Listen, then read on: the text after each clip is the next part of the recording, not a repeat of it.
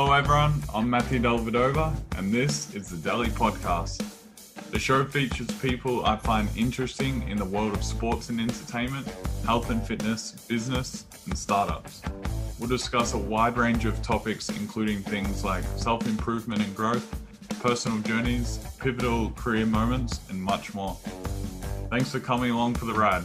And remember, if you enjoy this content, be sure to subscribe to the Delly Podcast on Apple or wherever else you listen to your podcast. All right, let's get started. All right, welcome to the Delly Podcast. Very special guest today, uh, Nick Crocker, who is general partner at Blackbird VC in Australia. Nick, thanks for coming on. My pleasure. Thank you for having me. And also, uh, thanks for your mentorship and, and all the advice you've given me so far and introductions into the VC world. It's uh, it, has been awesome. But um, can you tell me a bit about your current role at, at Blackbird and, and what it looks like on the day to day? Yeah, absolutely. So actually, before we get into that, I was, as you said that, I was trying to think, well, when did we first meet? And I remember I read an article about you being interested in investing in the Australian Financial Review, and I literally sent you an email through your website. so one of the best uh, emails through a website I've ever sent. Yeah, so Blackbird Ventures. So we are a, a venture capital fund. We're based in Australia. We have offices in Sydney, Melbourne, and Auckland. Um, we exist to supercharge Australia and New Zealand's most ambitious founders. And uh, the Blackbird was founded in 2011, and I was actually the third, or second or third. I should actually find that out. But one of the first three founders that Blackbird ever invested in. And then when I, the company that, that Blackbird invested in was called Sessions. It was a digital health coaching startup. Um, we got acquired by MyFitnessPal in 2014.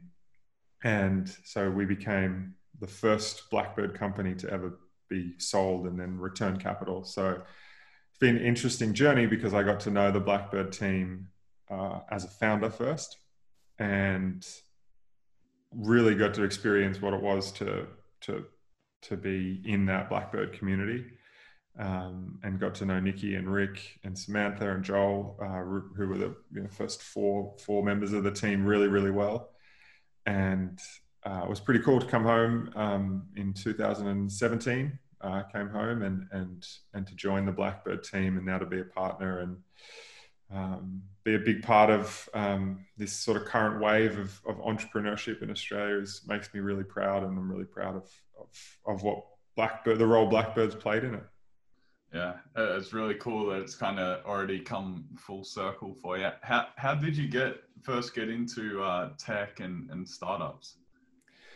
Yeah, it was um, a very circuitous path. So I grew up in Queensland, like 45 minutes outside of Noosa in the in the hinterland. Um, uh, so there wasn't a lot of entrepreneurs um, where I grew up. I, I honestly I didn't even really I didn't really know what an entrepreneur was till I was in my early 20s. Like I, I had always just I just didn't have really any exposure, but I think the first thing was we got the internet in, you know, the early '90s, and to be um, sort of so remote, but to be able to connect to all the music in the world and just all the information in the world from my little dial-up modem um, in Queensland, just sort of set my mind on fire. So that was when I was a, a, a early, early on as a teenager, and so I just that kind of like I fell in love with the internet and primarily with with music. So like I was the kid that I used to go to the library and I would um, like rent out Rolling Stone magazines, like old copies, just to read the music reviews. So I was just obsessed with music from the youngest age. And then when I got the internet, it was like, oh, I can like I can just find out about all this music and there's so many communities and forums. So I sort of just fell in love with what the internet could be and what it, what it could mean to to some like a kid like me. But I never really conceptualized that um, you could like you could make the internet, you could build the internet um, until much later. So I studied law at university. Um, I was a journalist all through university, and I had a column uh, in the Sunday Mail, which was a paper in Queensland, um, where I would profile um, it was called the Y Files. I was profiling like inspirational Generation Y people. So like poets, politicians, puppeteers, sculptors, artists, just anyone that seemed interesting. I would just like write to them and try and write about them in the column. So I found out about these these entrepreneurs, and I thought, oh, they seem interesting. I'll go and write a story about them. And I just it was one of those moments in life where you just sort of realize what you've been all along. You know, I, I was I met these three guys who worked out of this old substation, um, and I was like, oh, like my whole life I've been one of these people, but not realized it. And so I think I was 24 or 25 at that point, and then very quickly joined a startup, and then started a startup, and then sold a startup, and then yeah, that's sort of the last 10 years has just been this, or 15 years has just been this sort of super acceleration through being a startup founder, being an operator in a startup, and now almost full circle being a funder of startups. Yeah, no, that's that's interesting how that column got got you in and and to meet your kind of people. That that's interesting. Yeah, that, so it was interesting because at, at the beginning of doing that column, it was sort of came from a place of a little bit of a lost place, and so I remember the sort of thesis for me doing the column or pitching the column was, I don't know what I want to be, so I'm going to go and meet people who know what they want to be and try and in a way, I was trying on for size the, the job that they were doing and the way that they described it. And so, like, I remember meeting young politicians thinking, like, oh, politics is an amazing place to, to have an impact. But just sort of remember being in this sort of local member's office, just thinking, like, oh, this is way more grim than I thought. Or I remember, I remember meeting a jeweler who's sort of internationally recognized jeweler and just thinking like okay there's like the level of creativity that this person has the sort of intensity of her creative output like that's not i would love to be that that's not me. So it's sort of like trying on for size all these different different roles and different things that people did. And then when i when i met these entrepreneurs and they just had this spirit of um, i can do anything and i can do it now i was like oh that's what i want to be a part of. And yeah, it's been my whole life has oriented to that ever since. No, that's really interesting, and I think that's probably good advice for for young people if you don't know what to do and try to get connected to people that know what they're doing and, and find out and try out some some different things. And it kind of skips me to a question I was going to ask you later on, but uh, I'm actually talking to uh, my old high school, uh, Maryborough, later tonight, and if I know there's not one one path to get into technology and, and startups, but how could a young person today, growing up out in the country in, a town like Maryborough, um, how could they get into the tech world or, or build the skills or uh, connections to, to get involved? Yeah, so it's shocking um, how many people will respond to you if you ask them the right question.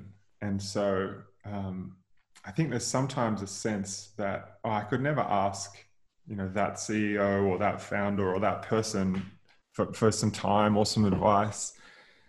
But actually, like, you know, a well-meaning, genuine, thoughtful question gets a gets a good response a shocking amount of the time. So one of the things that the internet does is it breaks down the barriers of, you know, could um, could a kid in Maryborough who's really interested in building go-karts um, leverage those skills up and go and um, join a team and start building rockets.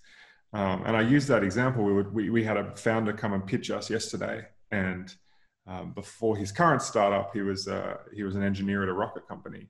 But I asked him like, where did the passion come from? He said, I'm just a kid who loves cars, and I grew up building go karts.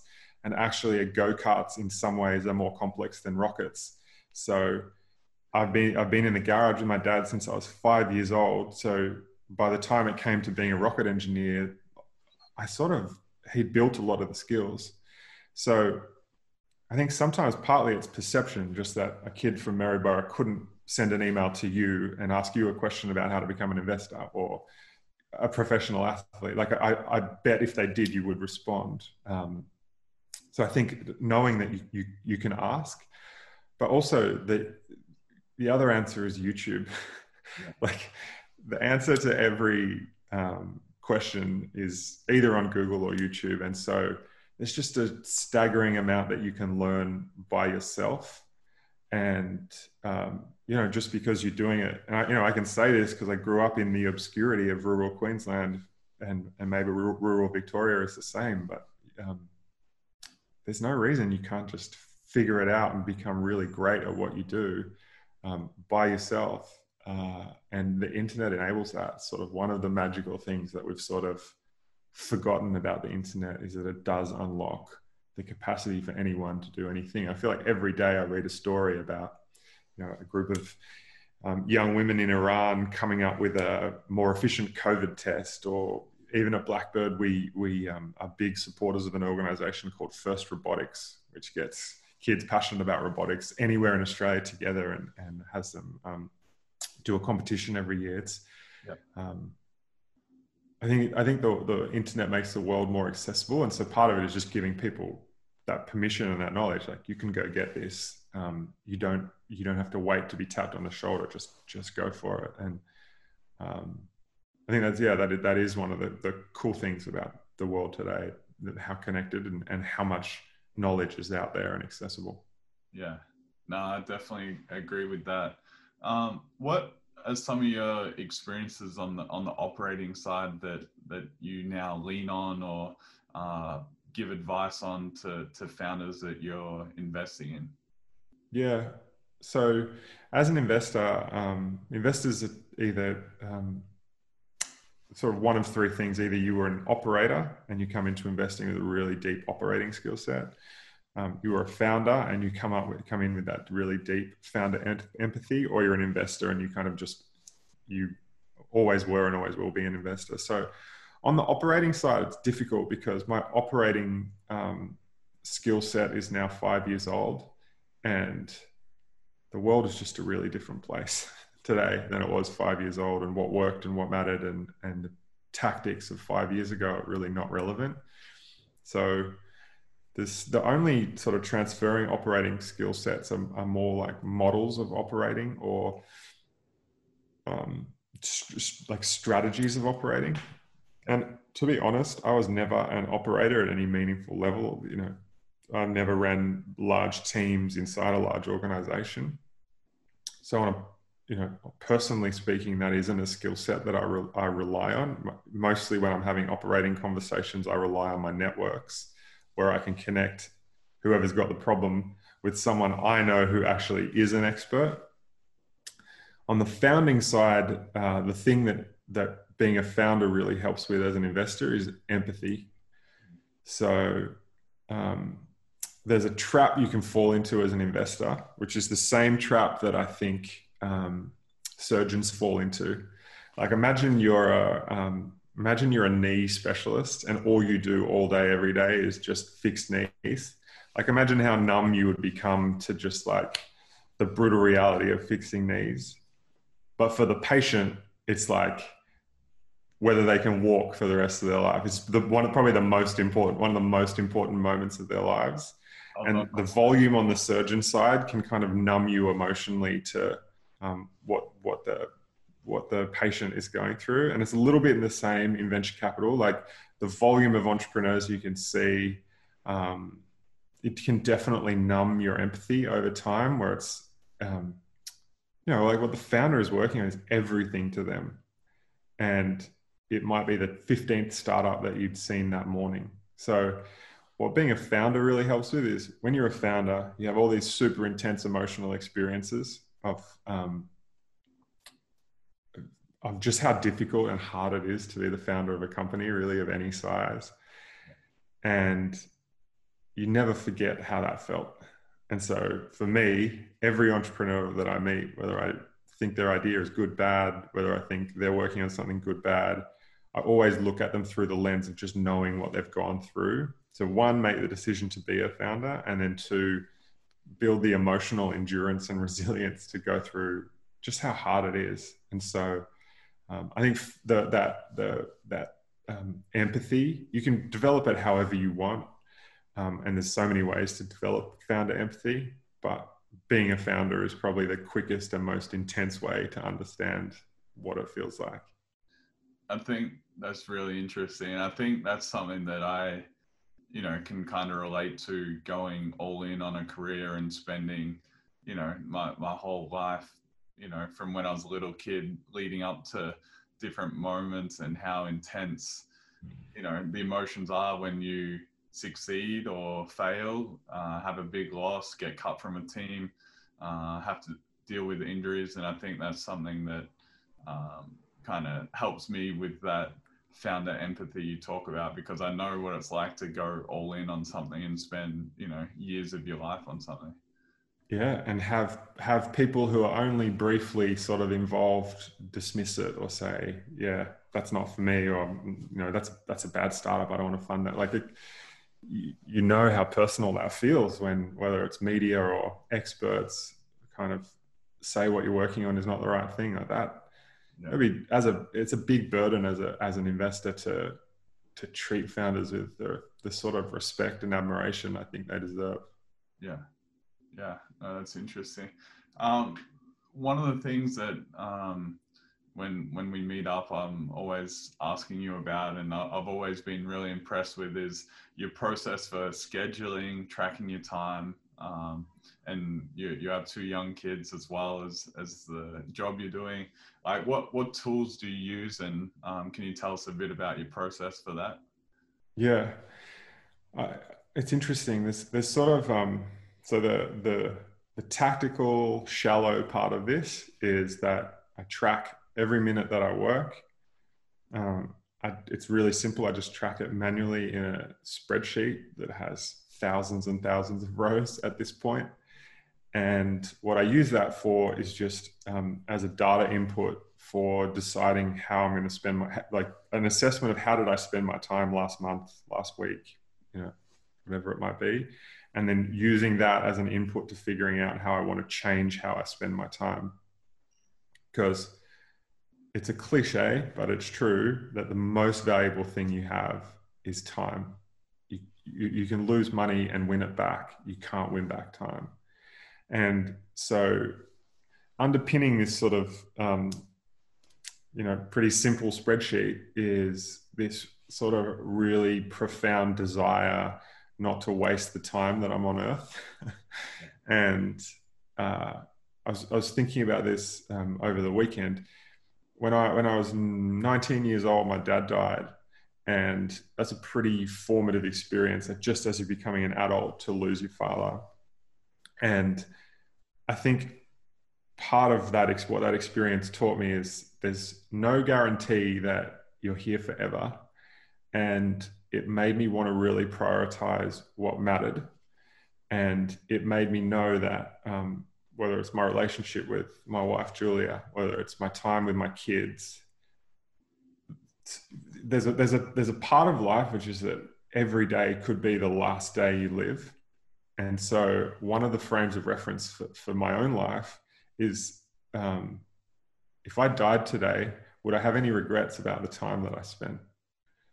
And um,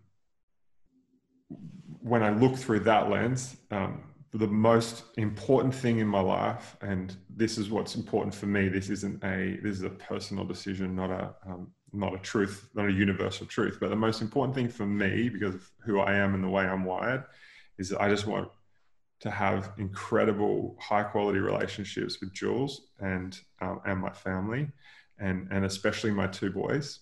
Yeah. And so, in a job like mine, which is sort of infinite, I could work four thousand hours a week and still not be done with it.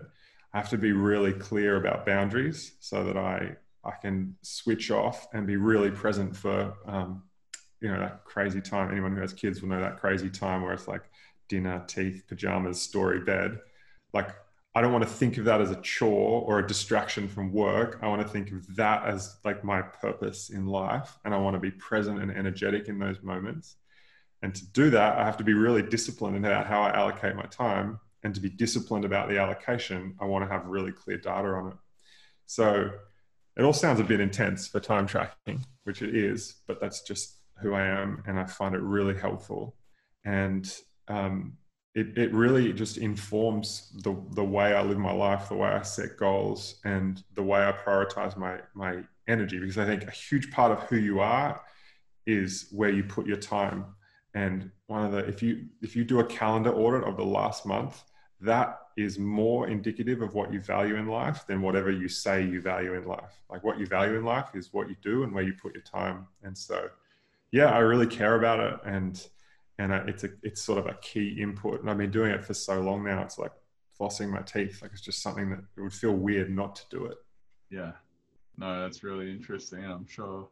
Um, yeah, a lot of people will, hopefully start tracking their time a little bit. it's interesting because people's first question is always, "How do like what tool do you use?" And they're always like, "Oh, a spreadsheet. That's boring." But it's like the the the the input, you know, it only takes sort of, I mean, I track the time it takes me to track my time, obviously. So I know for sure that it's like two, three minutes a day, but it just is such a value. It gives me so much valuable data about whether I'm spending my time where I want to. Yeah. Yeah. No, that's, that's really interesting. Can, can you tell me a, a bit more about Blackbird and, and some of the, I guess, big success stories that you guys have had there? Yeah, Blackbird is an awesome story, and um, you know, I, I, didn't found Blackbird, so I, could, I and I was a founder of Blackbird, so I can kind of tell the story as an outsider for most of Blackbird's history until I until I joined. So, um, Blackbird represents this moment in time where there were 10 or so exceptional Australian startups that were just winning on a global stage and no exceptional venture capital firms who'd backed them. So the Atlassian round, um, before they went public, that wasn't an Australian investor that did that. That was Accel. Yeah. And that's sort of a tragedy in a way because you would think that an Australian company should have had Australian investors that they could have gone to. So there's this great sort of moment in the late, uh, in sort of 2008, 2009, where there's some great Australian startups and no great Australian venture capital firms. So Niki and Rick basically founded the, the, the firm on this idea that Australians can be the best entrepreneurs in the world and they deserve the best VCs, but that, that best VC can be Australian too. And so uh, the first um, few years of the firm was really focused on um, Atlassian style businesses. Um, subscription businesses, global customers, um, you know, no sales team, product obsessed, and there was just such a purple patch from 2012 to 2014 of safety culture, Culture Amp, Canva, and so many others. I, I, I named those three because those three are all valued over a billion dollars now. Um, but we were able as a firm to be um, the first investor in all three of those companies and to invest tens and hundreds of millions of dollars into each of those three companies through their lifetime and to build really profound relationships with each of the founders of, of, of those companies. And so that's the first wave of Blackbird. And um, uh, starting around 2015, the 2014, I should say, we started to see that the best founders were coming to us with ideas that often involved um, uh, what we called frontier technologies. So, rockets, LIDARs, self driving cars. Um, and we, we almost evolved the firm to, to, um, to kind of support that kind of founder, which is completely different business, completely different set of challenges. And that's really dominated our investing over the last um, two or three years. And then I would say in the last year, um, the two themes that we've become obsessed with um, one is alternative protein. So, this idea that um, 10, 15, 20 years from now, the world will not be eating meat from animals, it'll be eating meat alternatives. And so a quarter of our last fund was in alternative proteins. Really? And uh, healthcare has become a really big area of interest for us, um, both direct to consumer healthcare and healthcare where artificial intelligence can meaningfully change patient outcomes. So um, I think that, you know the themes that you'll pick up on there is we're not um, just a SaaS investor or an investor in the best founders, whatever they're doing. And we're, we're a full life of the company investor. So we don't just do seed or just do series A. We try and build a relationship where at every round, ideally, we if, if the founder and you know if the company is is kind of deserving of it, we can step up and and lead that round. And um, yeah, so we're we're almost a decade into the journey, and it's been amazing. Um, and I, I think Blackbird has really been the part of a huge movement of Australian entrepreneurship. Um, and I think we will look back on this time really proudly um, because so many of our smartest minds in in terms of both Australia and New Zealand are turning their are turning their attention to building companies and um, Blackbird's a huge part of that. Um, makes me really proud. Yeah, no, that's awesome, and it's really cool that you can be there, kind of every step of the way at every round, and really build those super long term re- relationships with, with the founders. What what are some of the strengths and I guess advantages that Australian founders have um, just by you know being Australian? I know on, on the basketball side uh, in the NBA, you know we're always regarded as good teammates, hard workers, uh, play team basketball. Is there something similar that Australian founders are typically known as? Yeah, I don't know if I mean Australians, um, particularly in the US, are, are, generally well regarded. People always have stories about an, an Aussie they met that they loved.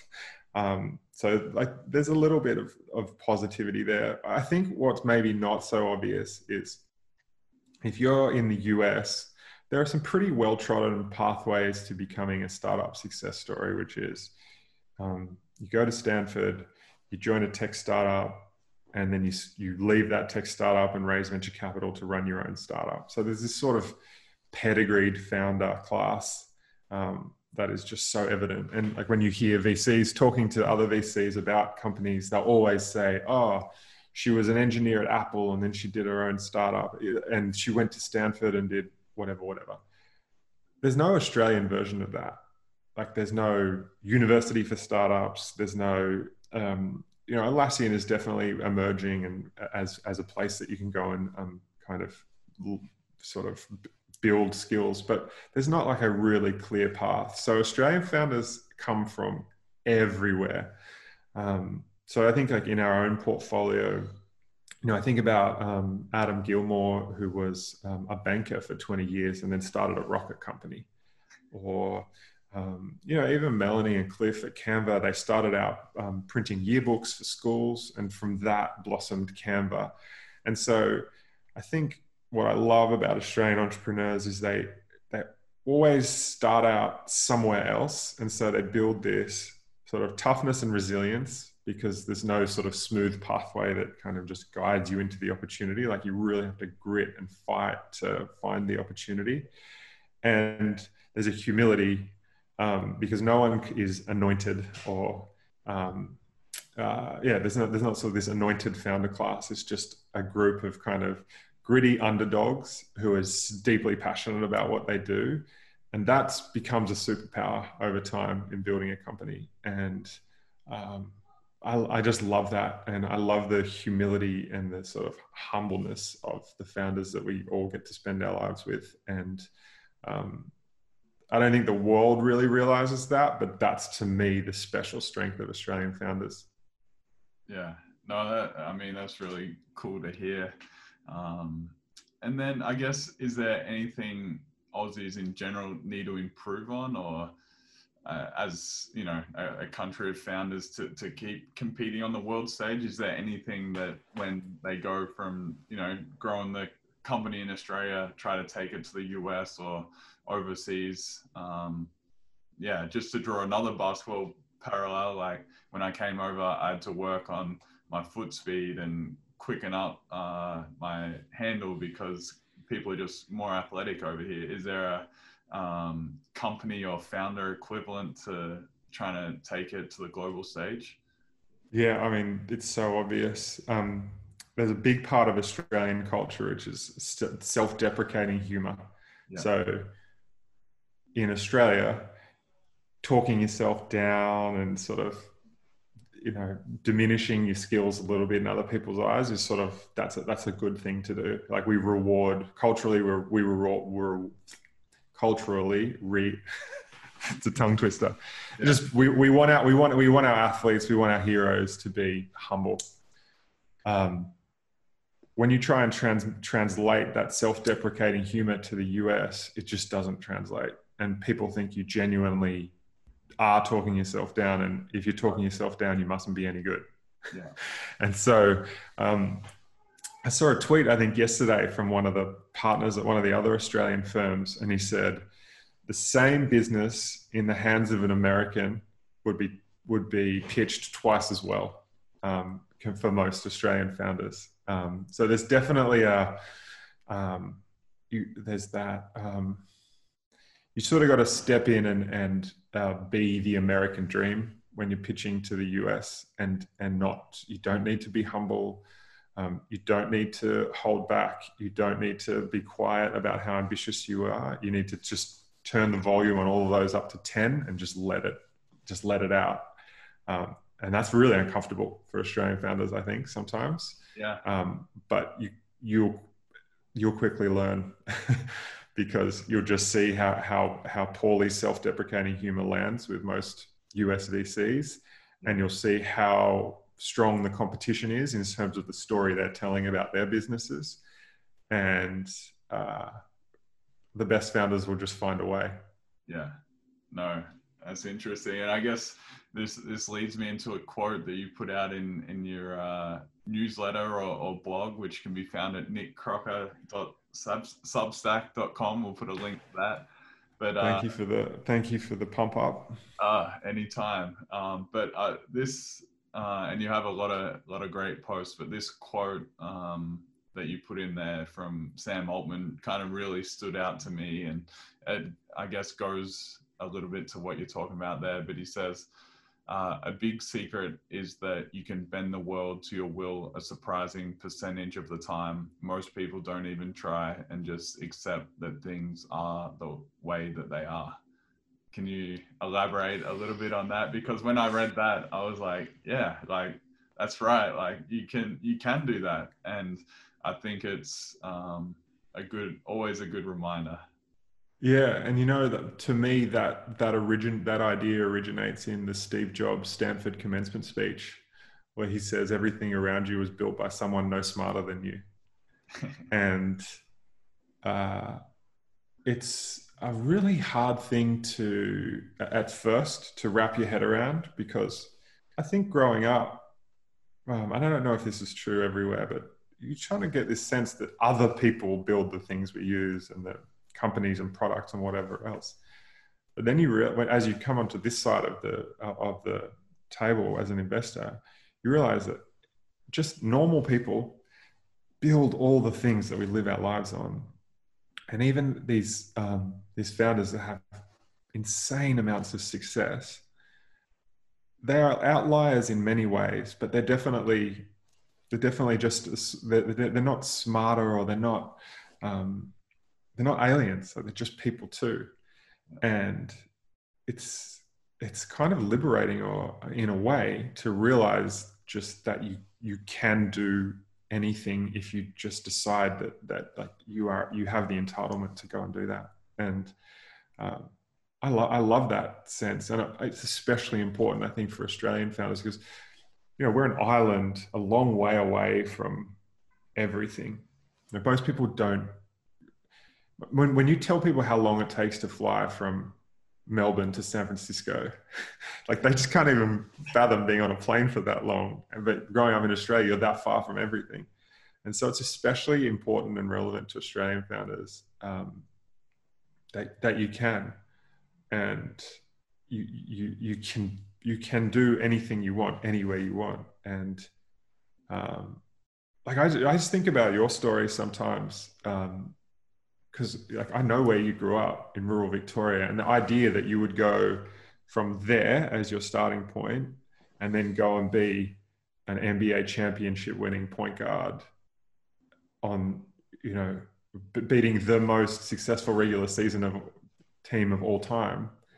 Like that's crazy, but also you did it, and like you're just here, and you're just a you're just a person, and that's like that that should give hope to a lot of people. Yeah, no, I think it's. I mean, everyone always looks up to other people. I know I, you know, had my heroes growing up, uh, obviously sporting wise, and um, any article or different thing I could read about them to try to learn something to, that I could, you know, put into my own game or routine or nutrition or recovery. Um, I always held on to that. Yeah. Yeah. Um, I know we're almost uh, running out of time. So two two last questions. Um, tell us about your most recent investment and uh, why you're excited about it. Yeah, there's a few, but I'll, I'll talk about just one. It's a company called Eucalyptus. Um, Eucalyptus is a healthcare company, and um, their mission is to be the most trusted healthcare company and they have launched three brands so far in the healthcare space a men's health brand called Pilot, a women's health brand called Kin, and they're about to launch a, um, a skin brand called Software. And I, I grew up, um, I'm the son of a, um, of a, of a doctor. Uh, I'm married to a doctor. I ran a digital healthcare startup. So, some way or another, from the day I was born, I've had um, healthcare and the, the power and impact that good healthcare can have sort of just um, uh, all always around me in some way. Um, I founded a, a, healthcare startup, which I think was um, was a middling success, but never had anywhere near the impact that I hoped it would have. When I was I was at MyFitnessPal for three years after the after they acquired us, and I saw how you could you could use software to impact hundreds of millions of people around the world to live healthier, better lives. And so I think coming into onto into the investing space, i have always been just waiting for for the opportunity to unlock a founder to go and um, go and make a dent in healthcare. And so Tim, who's the CEO of Eucalyptus, he and I built a friendship over a couple of years. Um, really talking not just about healthcare, but about consumer brands in general. And so when he came to me with the idea for this startup, I was just so excited to to fund him and see what he and the, and the team could go and build. We launched the men's the men's health brand uh, last year. Uh, we launched the women's health brand in January of this year. Eucalyptus, on a revenue basis, is the fastest growing company that we've ever funded which is um, you know one one measure of success but the measure of success that really um, makes me like the most confident and the most proud in the company is the user reviews. And you can just see that the way that we are um, transforming the healthcare experience for people is is real. And we're not talking about 10 reviews that are doctored. We're talking about thousands of reviews that are just organically um, being shared and I just know personally from my own life experiences that delivering great healthcare has such a profound impact. And if you do it, it's very hard to do it well. But if you do do it well, you people never forget it. And so companies just having a, a really amazing impact. Customers are in love with it. And I think Tim and the team are building a direct to consumer company in a completely different and unique way.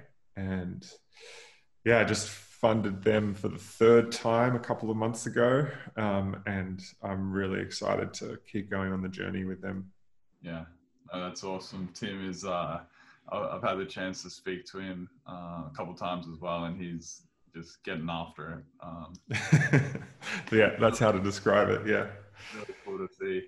Um, the the last question I'll, I'll give to you is what what do you love most about what you do? And I I could tell you could feel it uh, when you were talking about eucalyptus there. But what what is it that you love most about what you do? Yeah, it's just it's just a privilege to be paid to spend time with the founders that I get to spend time with. Um, you know, if if I told you that there was a job you could do where you were basically paid to learn from the smartest people in the world and of course you you know you help out you provide capital you provide support but really i think i learn more from the founders that i work with than they learn from me and to spend your life with people that are having a huge impact doing their best work uh, just completely obsessed and um, just so all in on what they're trying to do is so energy giving. Like you wake up every morning excited to see what's in your inbox, what's in Slack. You know, you um, uh, you just you you just it's addictive to be around that energy and that passion and that obsession, and that's a huge privilege. Most people's most people's jobs don't, I think, um, aren't as energy giving as that so often. So that I consider just an incredible privilege. Um, and I, I just love it. I just get up every day. Every day I have so much to learn.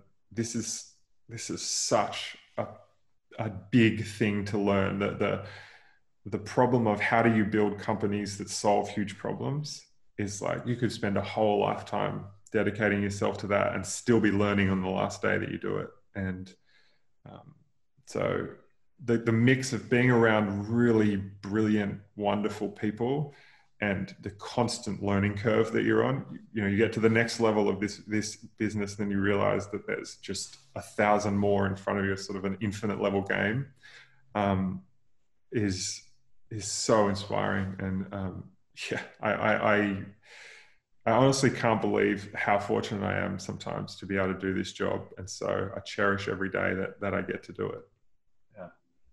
What an awesome answer to finish with, Nick. Uh, appreciate your time and, and all your help. And um, I have to have you on again in the future to talk about some uh, future investments. Awesome. Thanks for having me.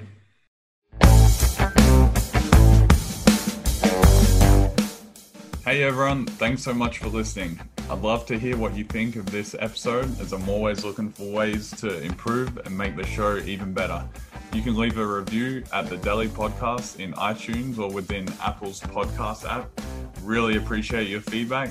And if you enjoyed this episode, be sure to subscribe to my podcast on Apple, Spotify, Google Play, YouTube, or wherever else you tune in to listen. Talk to you next week.